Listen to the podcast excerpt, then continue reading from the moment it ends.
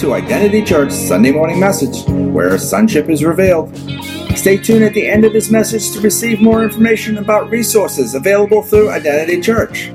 Now grab your Bible, sit back, and enjoy a message from Identity Church that is already in progress. So I wanted to speak today. How many of you guys have been here for Charlie's series about I am the I am? You know, it ended up with I am the I am. And that's a great, great word, man.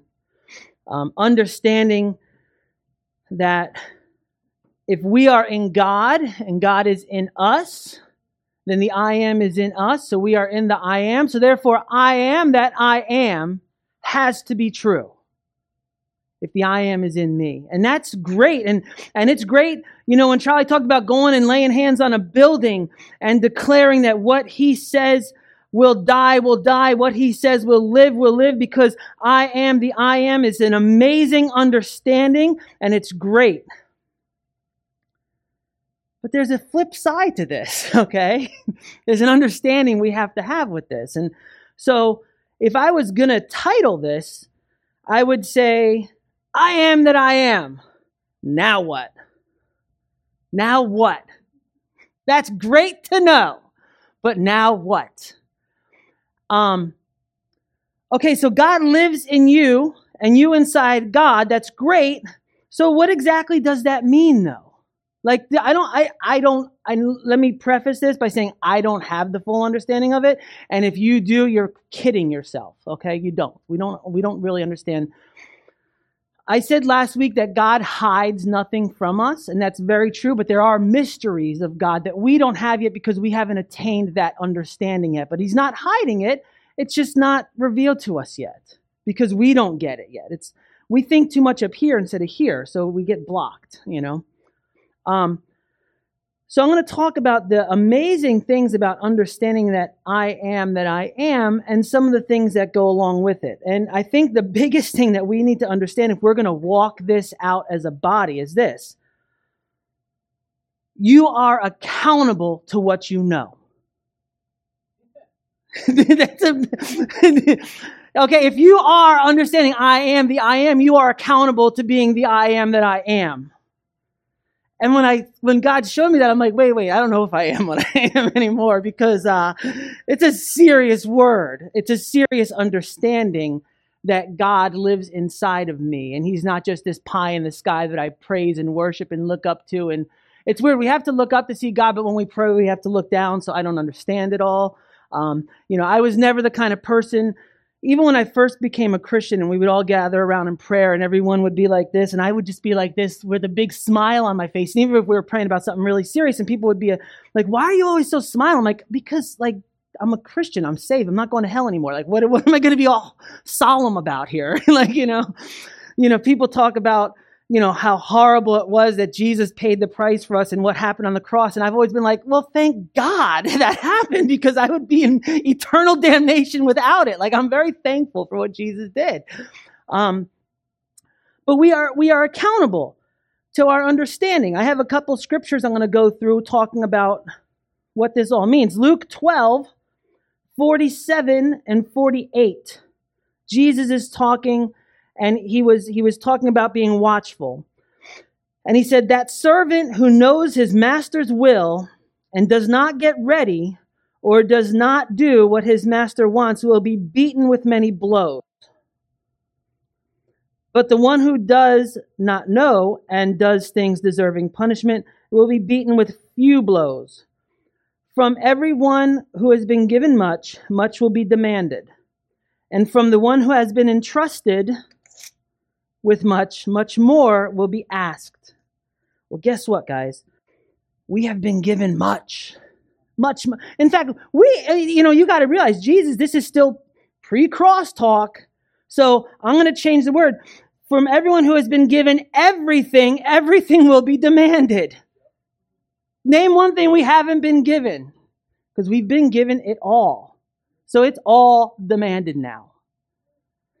And listen, if for those of you who know me as I get into this message today, anybody who knows me at all knows like I am the grace guy, a hundred percent. Like a million billion percent. Like I don't even like to preach out of the Old Testament, all right? Today I have a few scriptures from it because we have to understand some things. I've had to recalibrate some of my understanding that there is complete and full grace, but we under, have to understand what that grace is saving us from and to understand that we have to go back and look. I also have come to an understanding that people in the kingdom movement of the church have completely, uh, many of us, have turned the grace message into sloppiness.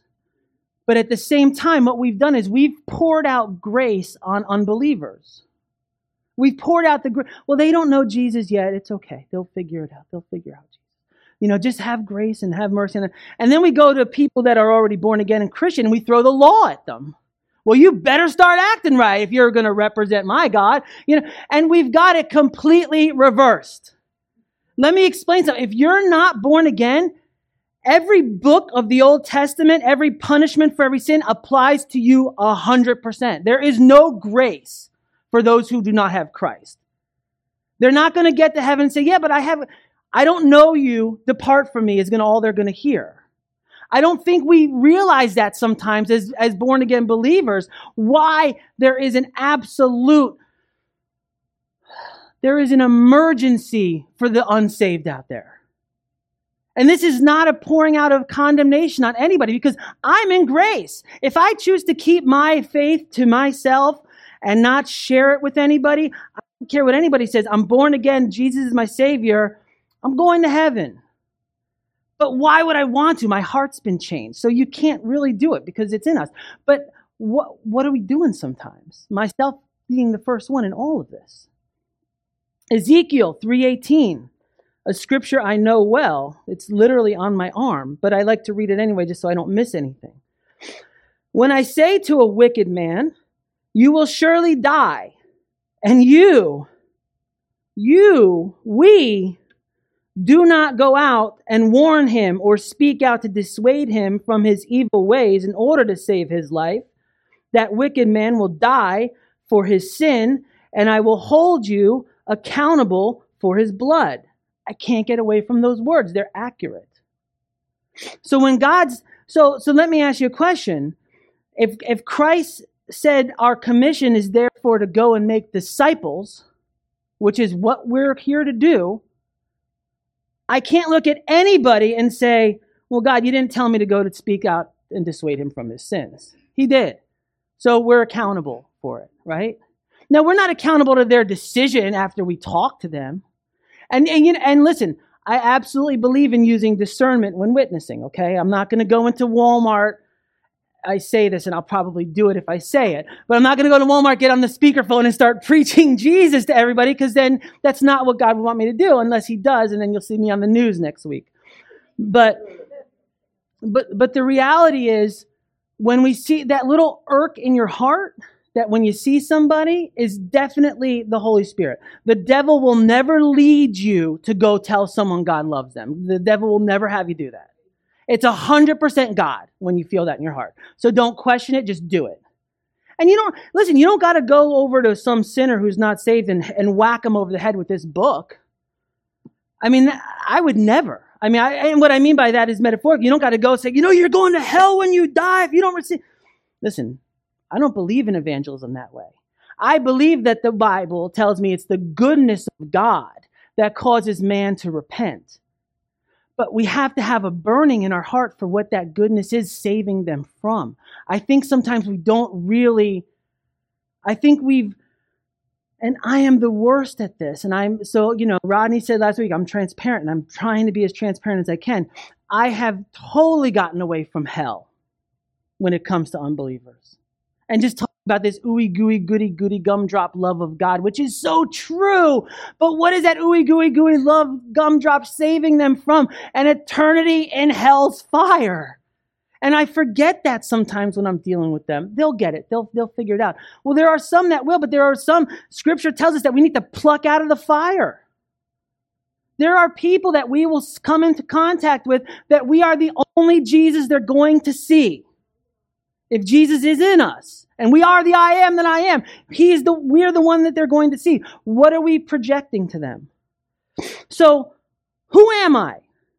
If I am that I am, I'm going to go to John 14, 6 through 14, and I'm going to tell you who we are, if we are who we are. So confusing.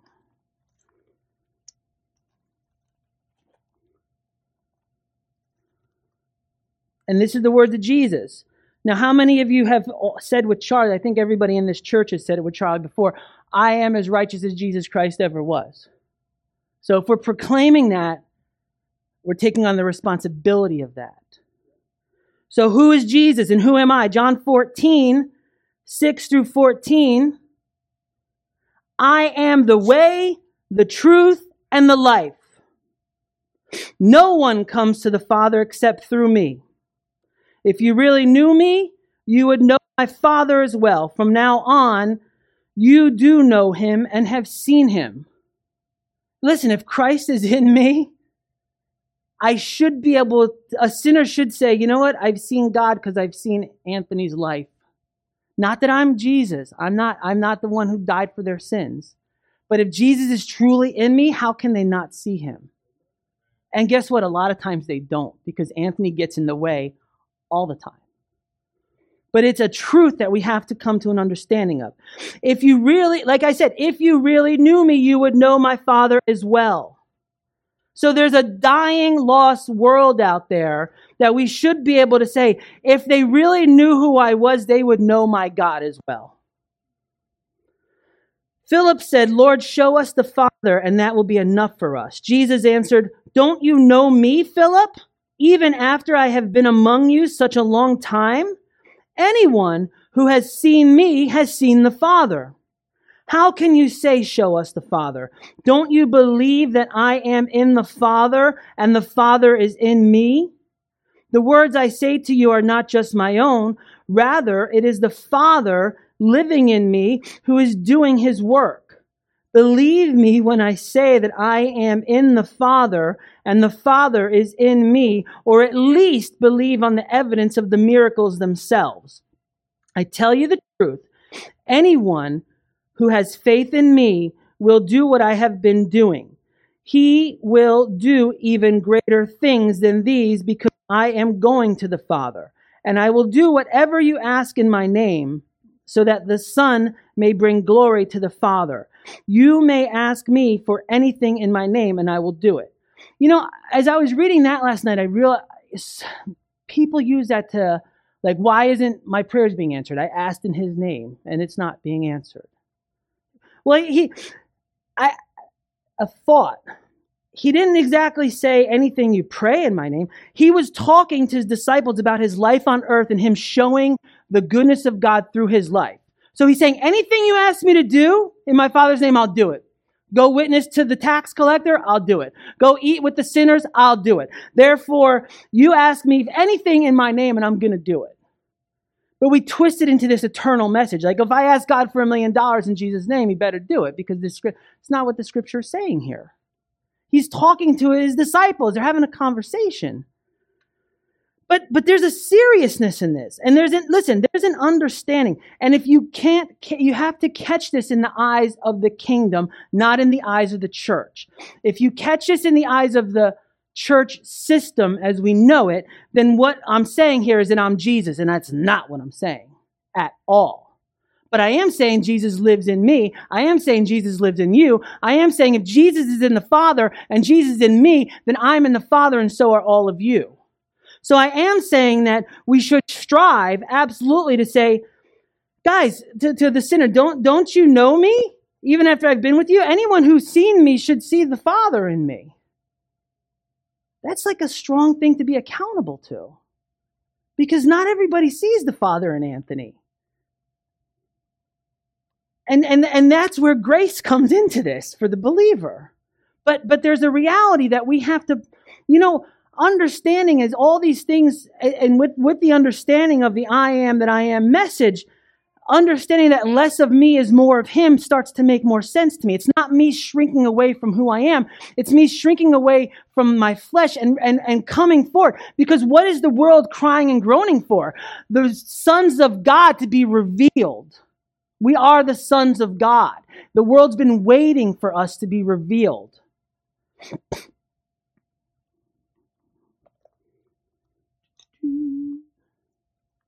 So what is so what does it mean to be Christ-like? We've gone over this like a million times. Like uh, you know, you know, eh, Charlie even talked about a couple of things. He said number 1 he said we can we have the authority to forgive sins. And I kind of fought him on that. I said, "No, we don't. I can't forgive anybody's sin. But what I can do is explain to you your sins have been forgiven." Because that's the truth. Christ died one time on a cross for everyone. So therefore, it's not me forgiving your sins. It's me proclaiming the good news of the gospel that your sins have indeed been forgiven. Not by Anthony, but by Jesus Christ on a cross. So what is that, in, what does that make you want to do? Go serve the man who forgave your sins.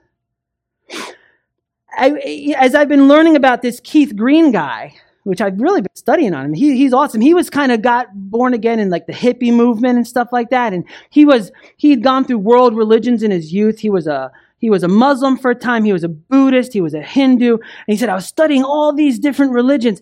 And he goes, and it was crazy because the Muslims would say that Jesus was a prophet. And, and the Buddhists would say Jesus was a Buddha. And the Hindus would say that Jesus was a holy man. So here I am, this, this young Hindu, and, and I'm like, you know what? I'm just going to make Jesus my guru. Why would I not make this guy my guru? If they're all pointing to him, like I'm making him my guru. So this guy comes as a, as a Hindu and decides to make Jesus his guru, still practicing Hinduism. But then what, what, what you have to do when you have a guru is start learning about who your guru is. And he started learning about Jesus the guru. And he's like, it started to hit me because all these other religions would point to Jesus and say, yeah, the Muslims say, yeah, Jesus is, is a way to Allah. And uh, the Hindus would say, yeah, Jesus is a way to nirvana. And the Buddhists would say, Jesus is a way to enlightenment. And then you look at Jesus and he said, I am the only way. The only way. And it clicked in his brain like, I'm going to follow the guy. If they're all saying he's something and he's saying I'm the only one, why would I not follow him? And so, so he that's how he became a Christian. He became an on fire for God Christian, this guy. He would preach, he would preach the law like it was on steroids to people. Towards the end of his life, he caught grace. He caught the message of understanding the, the, the, the love of God. And he never, he, he didn't really change the way he spoke, and he talked about this. He said, I, he goes, I still believe everything I said, but there's a grace that comes with understanding this that I didn't have. And, and that's what happens to so many of us that catch the kingdom. And I, I call it the kingdom because that's what this church is. It's a kingdomy church, right? We're not, we're not a religious church. We're not a churchy church. So, so many times when people catch the kingdom, they catch it because they've been used and abused by people in church. And they get sick and tired of the church system. They want nothing to do with it. They come here, they find a freedom and they're like, oh, this is nice. The problem is they then get their, their, their gun out and start aiming at the church. I'm taking the church out. I'm Rambo now. My job is to destroy this thing that destroyed me. And that's not what God called us to because the church is his bride. All right? And, and, and so we have to understand that the church, we have to love the church. My God, that even with all its faults and problems, the church is his bride. The church is our brothers and sisters. Now, something cool I heard about the church, and I thought this was pretty cool. How many of you guys can honestly say, with the raising of your hand, I have never missed church? Never missed it. I can, because I am the church. I never missed myself. right? Is that a good word? Like, I've never missed church. I am the church. And it's just a little perspective change of understanding. I've missed this gathering a few times, but I've never missed church. I've never missed God because God is in me. I can't go anywhere without Him. When I'm deep in, in, in messing up, and it's like Evan talked about, the, you know, the harder we fall, the softer the landing is when, when God's with us. It's amazing. He's all his plans are good for us. So who am I? I am the way. We are the way. The way of what? The way to point to the cross for the sinners. And you know, we, we come in here all the time as those of us who are born again, and we talk about getting past the cross. It's important to get past the cross. We're beyond the cross now. We are in Christ, and it's another dimension. But we have to remember, we are going, where our job is to lead others to the cross. They don't know the cross yet. They haven't understood the blood yet. We have to, so we are the way for other people to find Christ. I am the way of you to find your salvation in Jesus Christ. We are that. Whether we want to be or not, we just are. And that's an accountability again that comes on that. So, who is, the, who is Christ to people? What are we portraying Jesus as to people when we talk about him? He's, you know, I, I get so, I get so funny about worship sometimes, not in this church, but in, the, the conservative or Christian movement, you know, contemporary Christian music, it's like, like we've made Jesus into our boyfriend in in in, in, contemporary Christian music. Like like like you remember in the '80s they had like the Tiger Bop, and you'd have like you know the posters. Like that's like how Christians nowadays have Jesus. Like oh he's so dreamy. Jesus is so amazing. He loves you so much. We don't get it, man. like he's not your boyfriend. He's your Lord. More importantly, He's your Savior and He's your King. It is, it's not this dreamy, we get lost in this music stuff.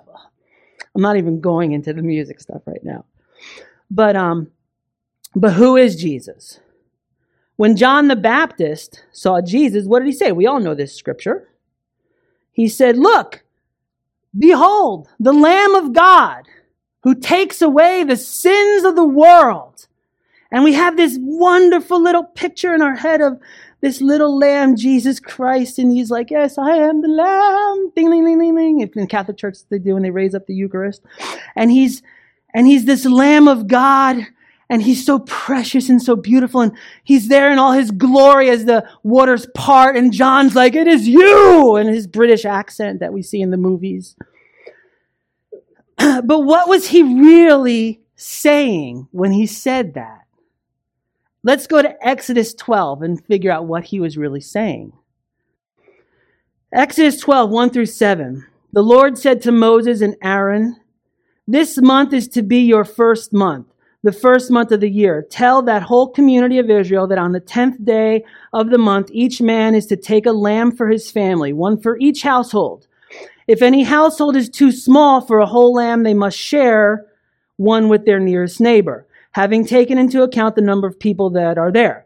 You are to determine the amount of lamb needed in accordance with what each person will eat.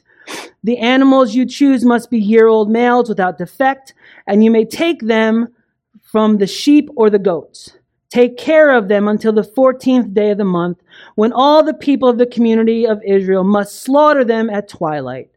Then they are to take some of the blood and put it on the sides and tops of the door frames of the houses where they eat the lambs. So what he was saying was, behold, the sacrifice of God who's about to get slaughtered for you has shown up. The one who's going to, so, so what, and then, and then what, what, what, Mo, what God said to Moses, if you want to redo the words, they are to take some of the blood of Jesus and put it on the sides and tops of their door frames. And they are to decide on take, take Jesus and slaughter him at twilight. That's what, that's what they told Jesus when, when John said that. That's what he's proclaiming. He was going out of these books. The Lamb of God. Not the insufferable little cute lamb. The one that we're about to take out. Jesus was scared at times. Jesus said, God, if you, if there's any other way, then do it. But there is no other way your will, not my will, be done. He said that. He went through these emotions. He, you know, he didn't just say, yeah, this is gonna, I'm gonna die in a few days. I'm pumped up about this. He warned his disciples and, and it was such a, a horrible way to die that his disciples were like, no, no, no, no, no, that's not gonna happen. And then he had to rebuke his disciples, right? He had to rebuke Peter. He said, you know, Satan put that in your head. Get behind me. Because it was probably a real temptation for Jesus to just say no. I mean, come on, who wouldn't it be a temptation for? But he had something that he had to do, and he understood it. So who are we showing Jesus? So who is the Jesus that we're showing to? We, we, we stop talking about the blood to people all the time. We don't, we don't preach the blood. And when we do preach the blood, we talk about that precious blood that washes white as snow and it's so holy and pure and innocent. We don't talk about the stripes on the guy's back. We don't talk about the slaughtering that they did of Jesus for your sins. This is a, a, realness that helps people understand. The law being preached, which I have been so against for many years of my walk, I'm starting to understand is no. When you're dealing with the unsaved, you do preach the law to help them see what they're facing without the grace of God. Because it's a fact. I can't get around it. I have tried for years to say, no, no, no, no. I'm, I was wrong. The law is a reality. Jesus did not come to do away with it. He came to fulfill it. Well, isn't that the same thing? No, it's not. Because guess what? If you don't receive the fulfillment of that law, you are now under it again. Now, as born again, and I'm looking around today, everybody here is born again. So as us, we're under grace. We're not under that law. But every one of us has family members, friends, people we see at the store that are going to die and go to hell if they do not receive that grace. And that's an accountability. If I am, then I am. I am the way for them to find Christ. If I am, then I am. I am the truth. That's a rough one. I mean, we all especially being a salesman, we all have our little untruths.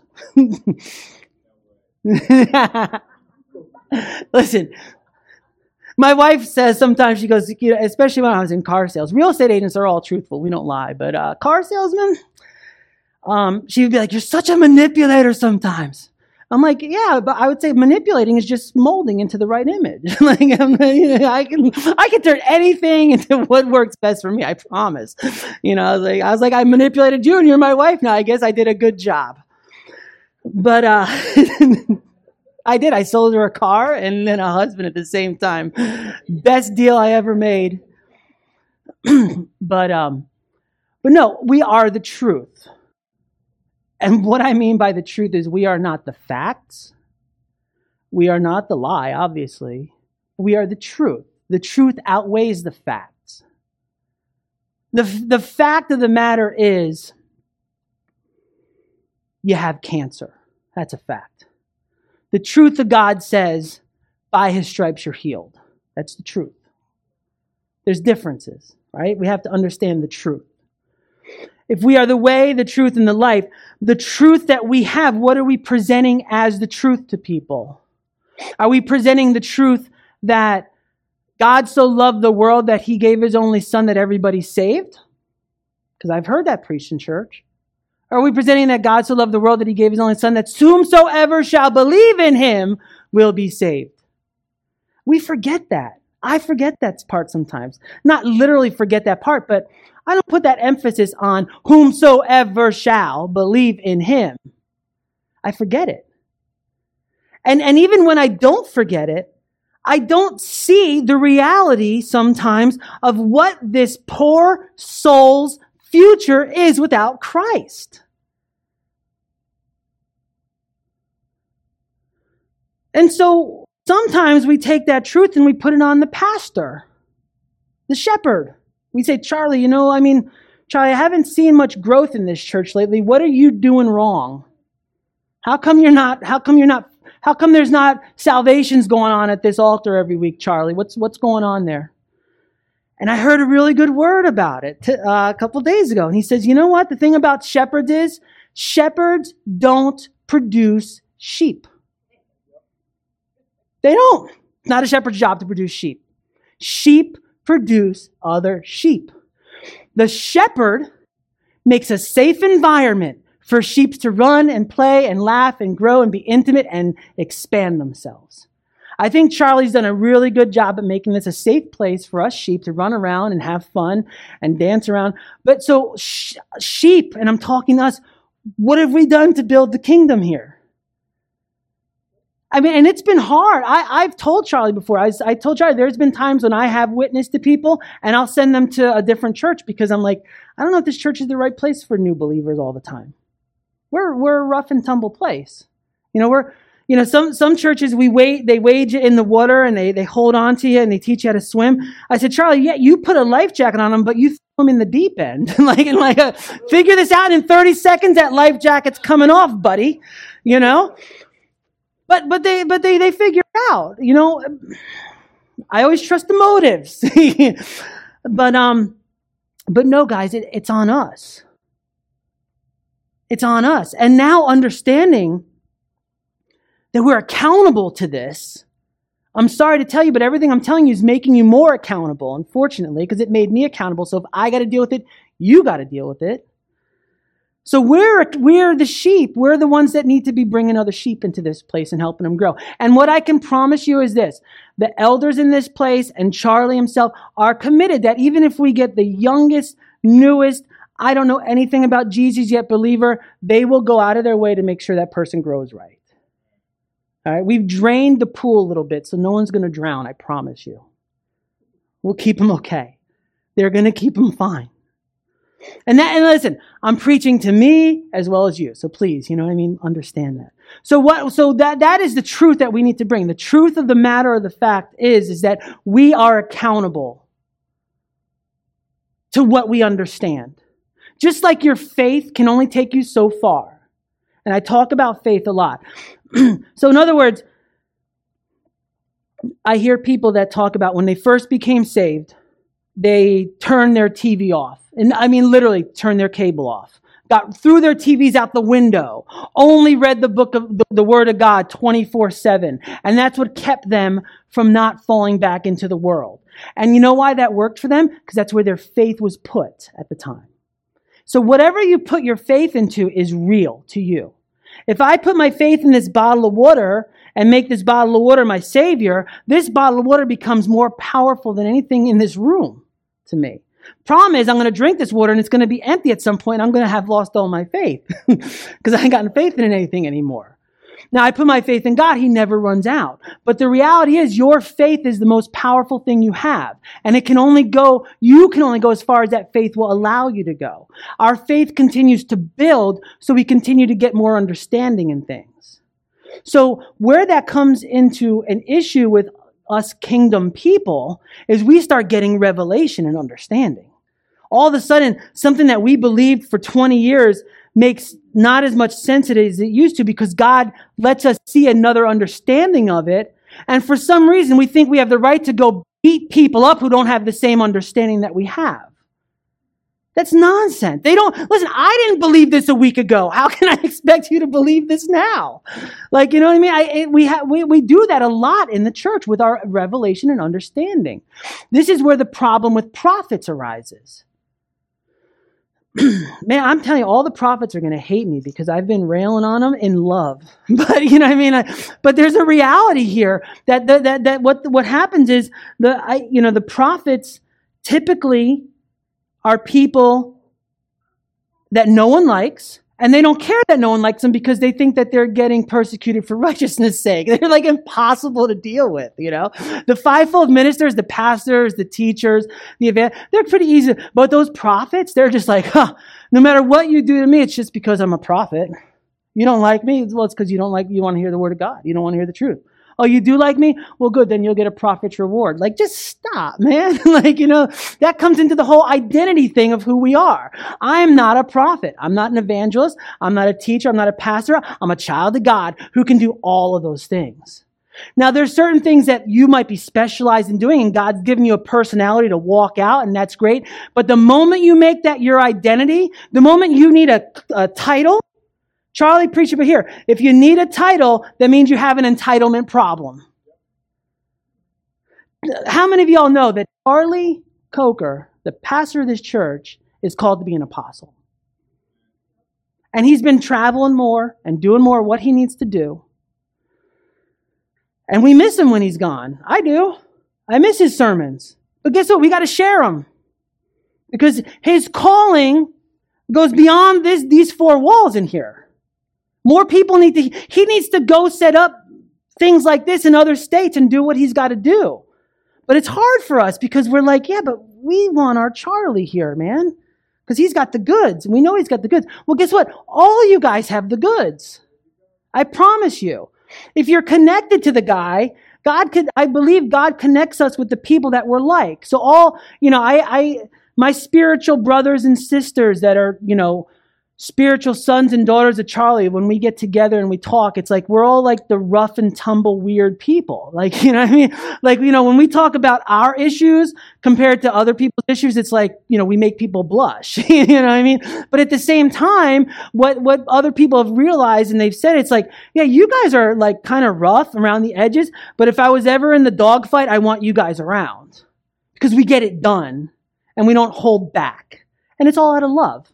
You know what I mean? Like I've learned that when someone is issuing a harsh word, I, I had a pastor one time, Brian Higby, which you guys know. The first time I went to a Sons conference, I was sitting there with Charlie and him, and Charlie's talking about some stuff, and, and we're sitting there, and all of a sudden my phone rings, and it's my wife. now, I'm the kind of person that I don't care if I'm talking to the president himself. If my wife calls, be right back. I got to take this call. I don't know what's going on. I mean, it's my wife. So I go, I take the call. It was nothing, of course. but um, I, I come back to my chair and, and Brian's like, who was that? And I'm like, that's my wife. He's like, okay. A few minutes later, he's like, can I give you a, can I give you a word of correction, brother? I'm like, oh, what did I do wrong? I'm like, yeah, okay, go ahead. He's like, I don't want to, I don't want to be too harsh, but you know, when when this man's talking, you need to listen to him. He's got a lot of wisdom in him. You, you know, maybe you don't, you don't want to answer those phone calls. When this man's listening, you need to kind of pay attention, especially in, in times like this when we're when we're gathered and we're and he's like, and I'm like, okay, cool, you know, like okay. So like about 20 minutes later, he comes up to me, and goes, listen, man, I hope I wasn't too hard on you.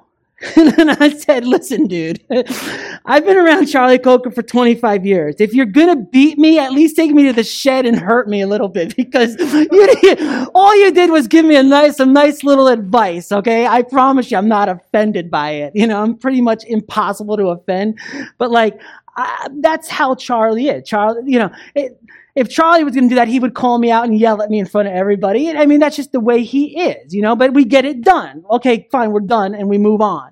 Same way with my relationship with God. God, Charlie taught me to how to have a relationship with God. So I can get in yelling matches with him and understand. He understands my heart. I'm just getting it out, getting the poison out so that he can heal me up. I don't hold it in and, and make it into resentment. so that's the truth. That's the truth. And, and finally, what are we? We're the light. I talked about that last Sunday.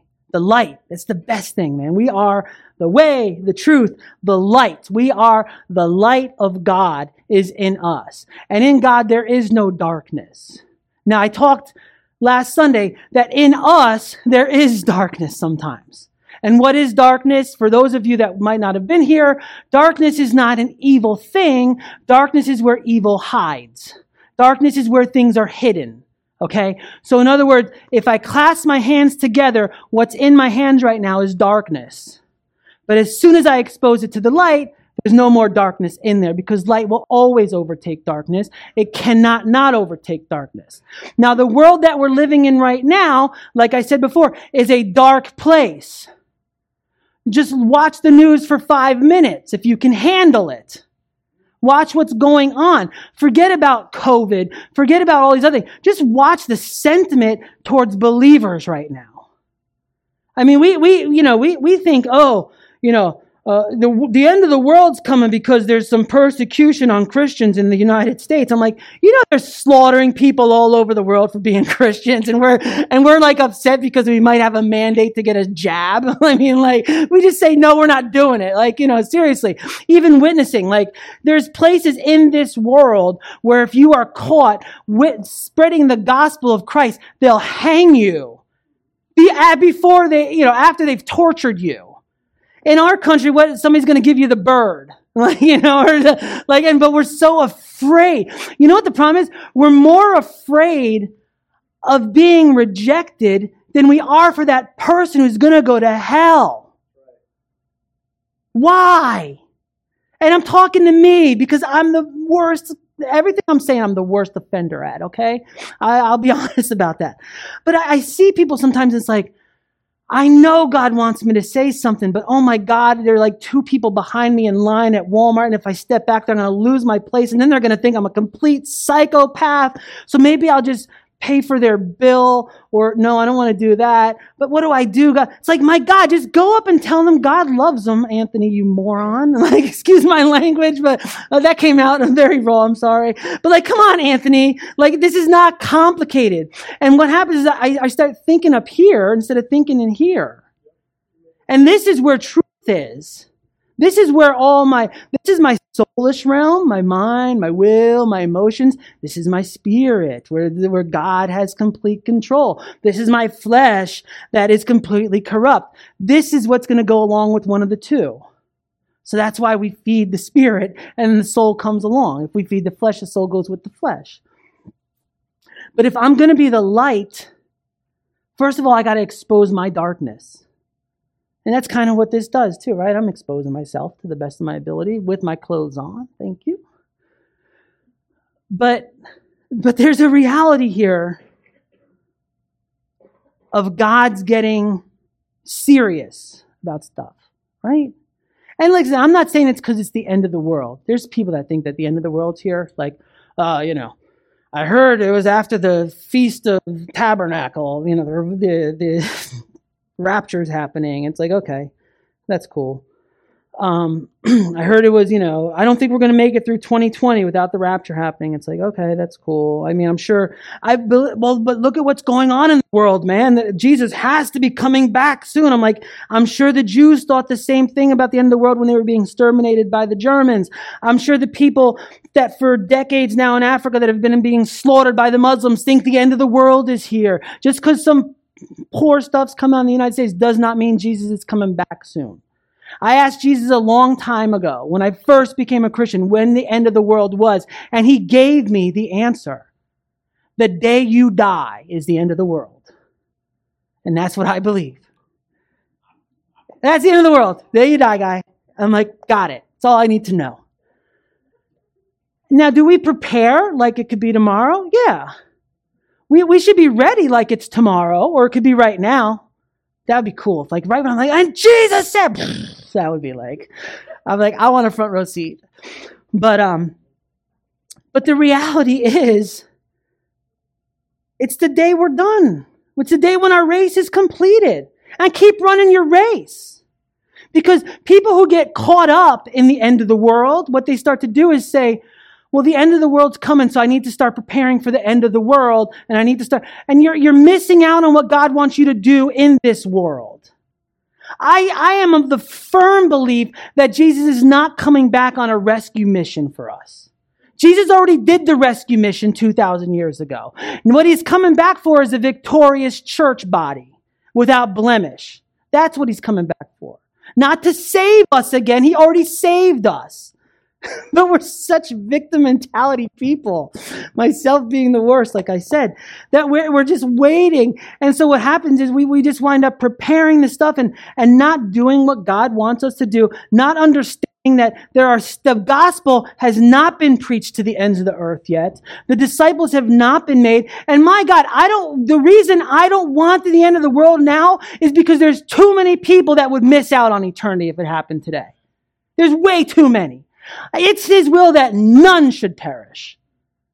And that's a whole other topic. But for my small part that I can do, I need to make sure I do my part that none will perish because I will give an opportunity to everyone that can possibly hear me to know that they are loved by God. That's great. You're loved by God. What are you loved from? You're loved from hell. You're loved from an eternity of condemnation. Now that doesn't always work because some people are like, if I don't believe in God, I don't believe in hell. So therefore this hell thing that means nothing to me. Right? I mean, it, it makes sense, right? If I don't believe in one thing, why would I believe in the other? You know, if I, I said before, like, if I don't believe that Batman is going to come save the day, then I also don't believe the Joker is going to come ruin it. You know, it's just like, that's just a comic book, Anthony. So, what I do with people and what we what we should do with people is stop focusing on their sins because we are not the sin police. You know, people say that, don't be the sin, police. It's true. I don't care what your sin, if you're not born again, I don't care what your sin issue is. Because whether you have a thousand sins or one little sin, you're going to hell. That's what I, so what I care about is your lack of Jesus Christ. The lack of you understanding God does love you is what we need to focus on. And being the light is what we need to focus on. So going back to that, we are the light. What does the light do? The light in the way I'm talking about it is when you're in a completely dark room and you can't see anything because nothing is illuminated and you're stumbling around, you're tripping over yourself, and all of a sudden you see a candle light up. You're like, I can find my way to that. I can find my way to this light. I want to go to the light. No one wants to be stuck in the dark. The world without Christ is stuck in the dark. What we are is the light to that world. And all we have to do is shine. That's really our job. I mean, the, the, Jesus even said that the harvesters, when he was talking the, the parable, the harvesters are angels in the end times. We don't, uh, we, we literally just got to pick the fruit and say, here, God, take this one. Here, God, take that one. And all we got to do is shine for that to happen. All we got to do is let that light that's in us come out. So stop covering up your light. And we do. We cover up our light in denomination. We cover up our light in rules and regulations and laws and this and that. And, and you can't have, you know, oh, you're, so you're, so you're, you're, what's the big one in the church? You're gay or you're transgender. You can't have my light until you fix yourself. Stop it because God gave you his light while you were still a sinner. Okay. So God will give them their, his light while they're still sinners. I don't care what you do to get to this altar. Just get to this altar. Just get up here. Let me pray a prayer with you. Let me help you realize that you need Christ in your life, not to change who you are, but to be under a new regime and under a new kingdom. And then let that king fix your heart. Because it ain't your job to fix their heart. It ain't my job to fix their heart. The Holy Spirit convicts them, not the Holy Anthony. He doesn't do it. Now I am that I am, so they will see the light in me. And guess what? If I'm really reflecting that light of God the way I should, my, just my presence will convict them of their sins. But my words don't have to do it. All we're doing is wasting our breath. And it's ineffective and it doesn't work. I, listen, I gave my heart to Jesus one time from watching Heaven's Gates, Hell's Flames. And it lasted about a week because I was just like, I'm not going to hell, and I'm, I'm I better get up there and get saved. And I got up there and get saved. I'm like, what, what was that about? Okay, so I'm not. It just didn't make sense to me when I truly discovered. And I was a born again Christian for 15 years when I finally understood that God loved me so much, He didn't care to change me. It changed me when I figured out that I was loved so much unconditionally, I put conditions on myself. Because why would I not? Why would I not want to serve a king who just loves me and just wants me just as I am? And then what happens is just as I am becomes just as he wants me to be, just as he made me to be, be just as he formed me to be.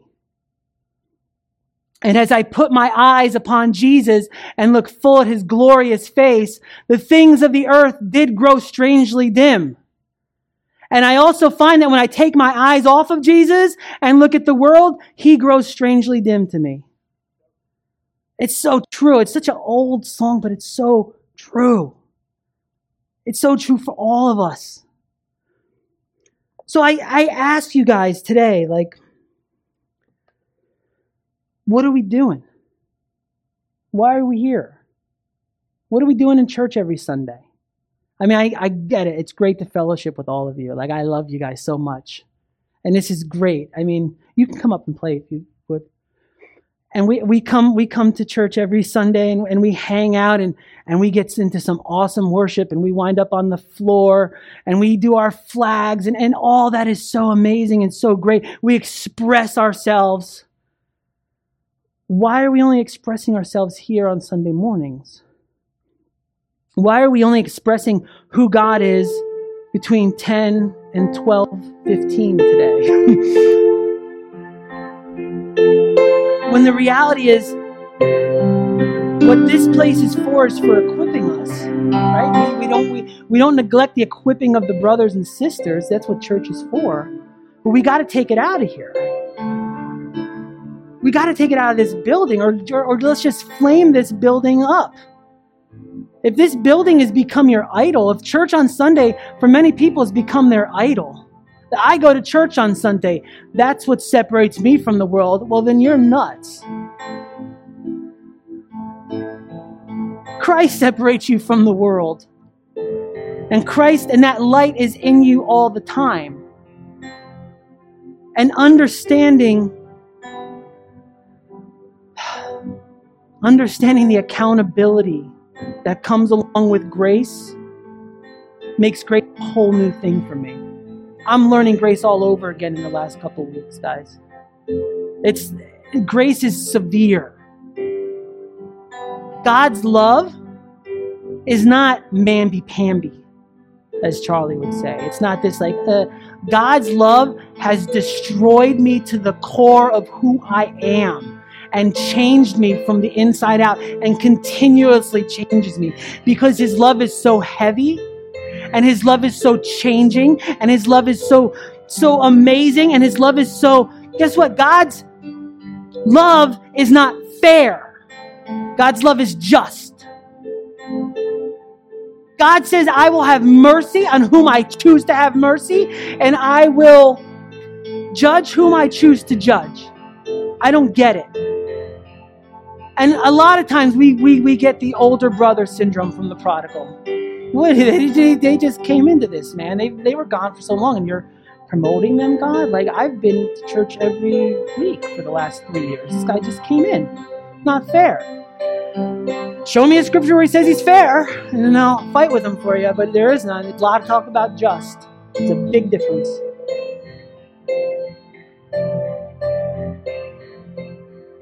So, God, what is in me? What is in us? Well, we already know who is in us. And we already know that greater are you who is in us than he who is in the world.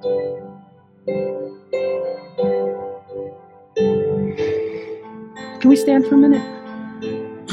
I'm going to pray. And I'm going to pray a prayer and ask God to burden us with a heart for the lost. Not a superficial, let's cry while we're in here and go outside and have fun watching the Jets game burden. And not something that's going to just make you, you know, a religious zealot because we don't need any more of those. But to understand the heart of God, to understand Paul in the book of Romans.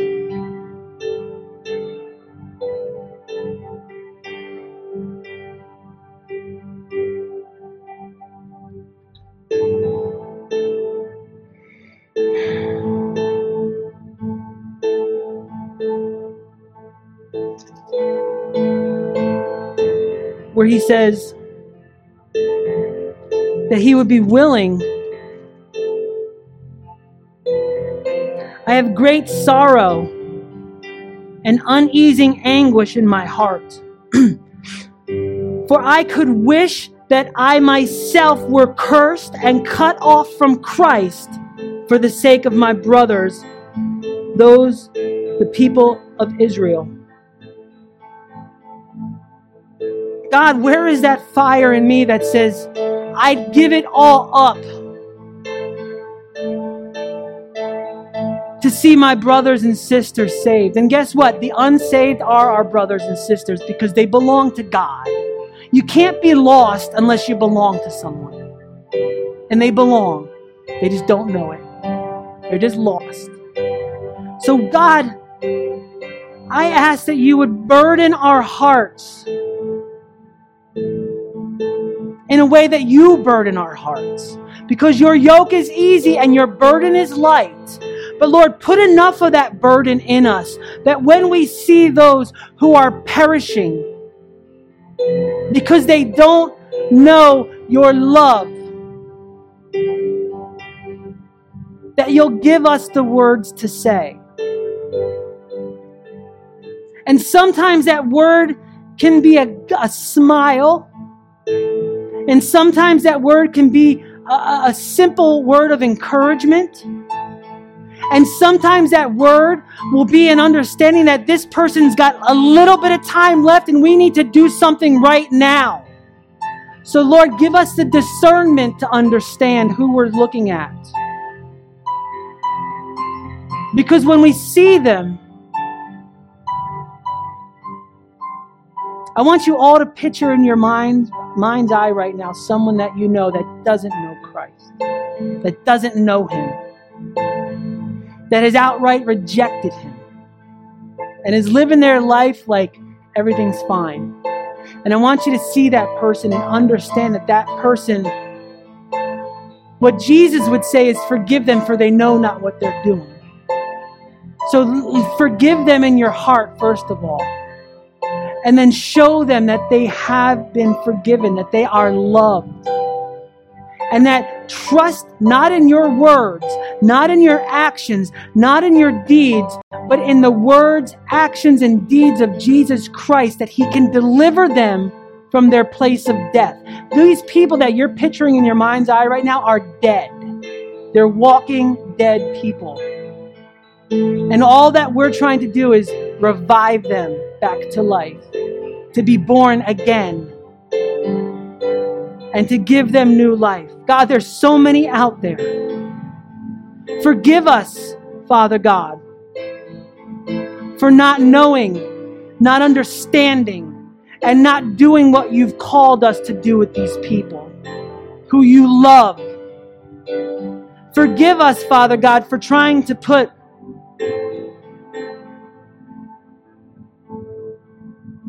stipulations on whether they can or can't receive you based on their actions. Forgive us for we knew not what we did at that time. Help us to spread the good news of the gospel that whomsoever believes in you shall not perish, but have eternal life. And God, anything that we have in our hearts, anything that we have within us that's darkness, that prevents the light from shining as bright as it can shine, I pray you expose it right now. Guys, I'm not asking you to come up here and confess anything, but right now God is speaking to every one of our hearts about an area within us that He can't shine through. Deal with that area. Deal with those areas if there's more than one. And let that light come in so He can shine brighter. I want to be the one walking in a dark place with my light illuminated, that when someone comes to me and says, What's that light in you? I can say, I am that I am. I will show you the way. I will show you the truth. You've already seen the light. I can tell you that no matter what you've done, my friend, your sins have been forgiven and dealt with on the cross. I can tell you that no matter where you're at in life, no matter what God you're serving, including yourself, that there is a greater God. And that greater God is God Almighty, and He loves you just the way you are. And I can tell you that He wants to bring you into His kingdom. And if you give Him lordship over your life, and you turn your heart towards Him, He'll deal with all the other stuff later.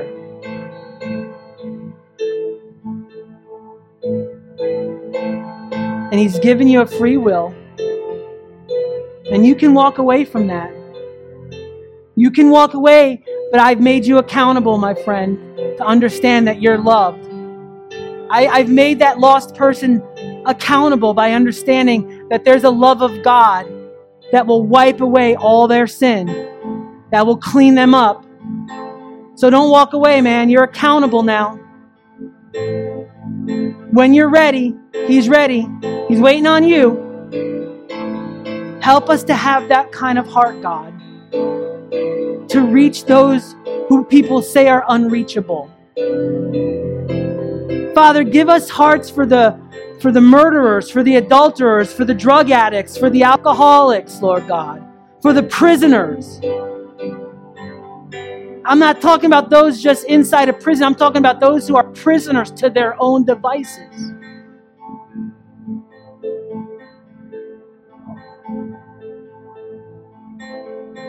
We love them, God, because you loved us. So give us hearts for them, God.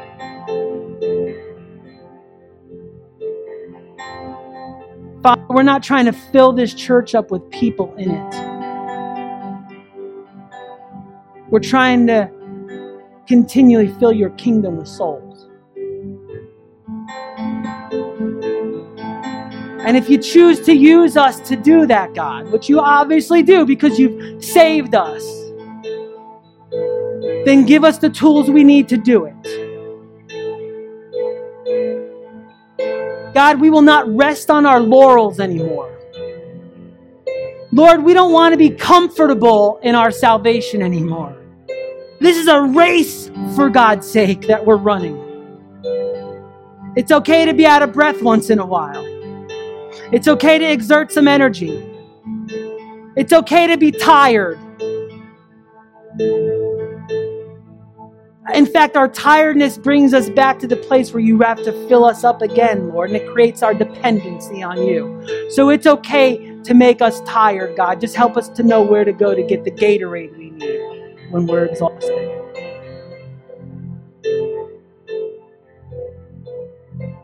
Thank you for loving us. Thank you, Father God, that this word is not a word of condemnation, but it's a word of challenge and it's a word of understanding. And I believe everyone in here understands the accountability that comes with knowing who is in us and who we are in. And we don't take it lightly. We take it with the serious measure that you've given it to us with. In Jesus' name, everybody agreed. just say amen. God bless you guys. Thank you for tuning into today's message from Identity Church. To know more about us, go to identitychurch.net, where you'll find resources such as a calendar, media, and upcoming events. You may also download an app for your mobile device from the Apple App Store or Google Play. Then, from your mobile device, you can hear our messages, read from the Bible, take notes, connect with us on the social media, and even pay your tithe. Again, thank you for tuning into today's message from Identity Church.